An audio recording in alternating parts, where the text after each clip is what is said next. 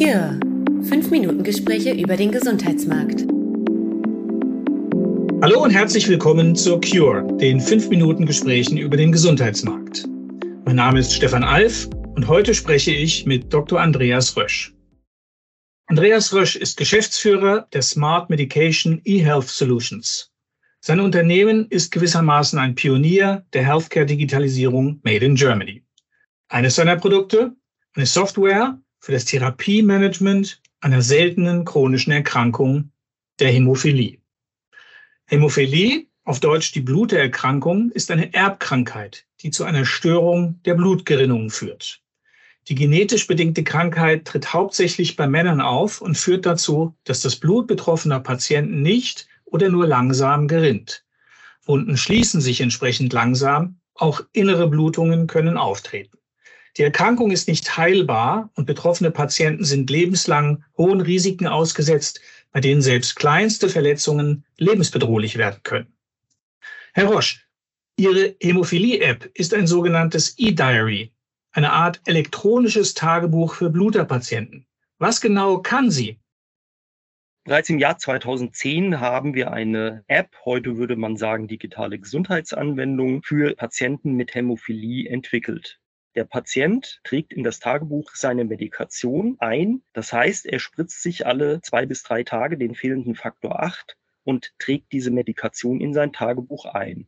Darüber hinaus notiert der Patient auftretende Blutungen. Das können einfache Blutungen, Schnittverletzungen sein, aber auch schwerwiegende Blutungen, wie zum Beispiel Blutungen in ein Gelenk. Der behandelnde Arzt kann über die Plattform das Tagebuch seiner Patienten einsehen, und feststellen, ob der Patient ausreichend therapiert ist, ob er seine Medikamente regelmäßig nimmt und ob eventuell Blutungen aufgetreten sind. Okay. Und ist diese App bereits ein fester Bestandteil in der Hämophilie-Therapie? Wir haben Stand heute alleine in Deutschland circa 1500 Patienten in der Versorgung und haben damit ungefähr ein Drittel der circa 4500 Hämophilie-Patienten mit schwerer Hämophilie in Deutschland versorgt. Nun ist es ja so, dass Deutschland mit der Einführung von digitalen Gesundheitsanwendungen, also DIGAs, die Sie auch gerade angesprochen haben, eine Vorreiterrolle in Europa übernommen hat. DIGAs sind gewissermaßen digitale Medikamente beziehungsweise Therapieangebote, die vom Arzt verschrieben werden können die Ersatzkassen bezahlen es und damit gelangt es in den medizinischen Versorgungsalltag von Patientinnen und Patienten. Sie haben meines Wissens aber nie einen Antrag auf Aufnahme ins BfArM-Verzeichnis gestellt. Weshalb denn nicht? Wäre das nicht der natürliche Weg, damit Ihre Produkte von möglichst vielen Patienten genutzt werden können? Wir haben bisher keinen Antrag beim BfArM auf DIGA-Listung gestellt und das aus gutem Grund. In der Hämophilie haben wir tatsächlich nur insgesamt vier, viereinhalbtausend Patienten in Deutschland. Davon, wie gesagt, 1500 auf unserer Plattform.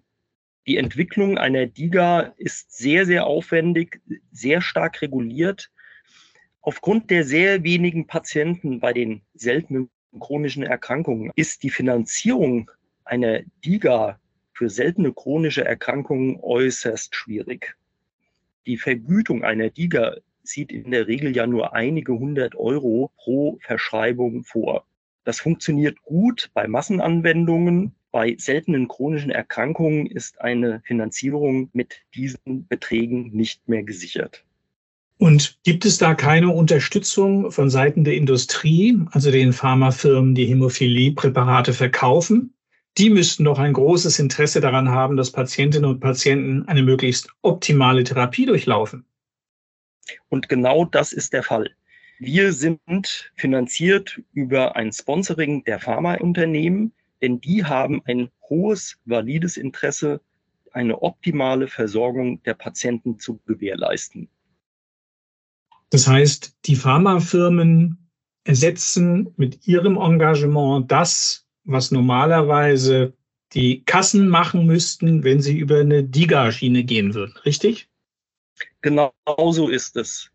Insbesondere mhm. bei den seltenen chronischen Erkrankungen reden wir über sehr teure und aufwendige Therapien.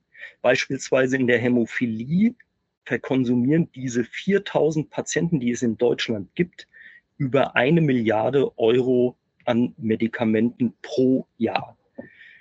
Daran kann man ermessen, dass die Industrie ein sehr, sehr hohes Interesse hat, die Patienten optimal auch mit elektronischen Tagebüchern zu unterstützen. Hinzu kommt, dass die Pharmaunternehmen natürlich nicht lokal oder regional, das heißt deutschlandweit denken, sondern vielmehr international. Das heißt, ein Pharmaunternehmen bedient natürlich einen globalen Markt und hat ganz wenig oder kaum Interesse, in den DIGA-Markt in Deutschland einzusteigen. Das würde bedeuten, dass die DIGAs im Grunde genommen für seltene Erkrankungen schlichtweg nicht das geeignete Instrument darstellen. Was fehlt denn eigentlich, um den seltenen Erkrankungen in Deutschland, dem DIGA-Markt schlechthin, zum Erfolg zu führen? Ich denke, es ist notwendig, noch mehr Lobbyarbeit zu betreiben, um den Gesetzgeber zu motivieren, insbesondere für die selten chronischen Erkrankungen eine geeignete, sinnvolle und angemessene DIGA-Vergütung zu ermöglichen. Darüber hinaus muss unsere Lobbyarbeit auf die zunehmende und stark übertriebene Regulation Einfluss nehmen, damit hier nicht über das Ziel hinausgeschossen wird und Apps für seltene chronische Erkrankungen im Grunde nicht mehr finanzierbar sind. Vielen Dank, Herr Dr. Rösch. Sehr gerne. Das war Cure, ein Podcast der Klenk und Hursch Kommunikationsberatung.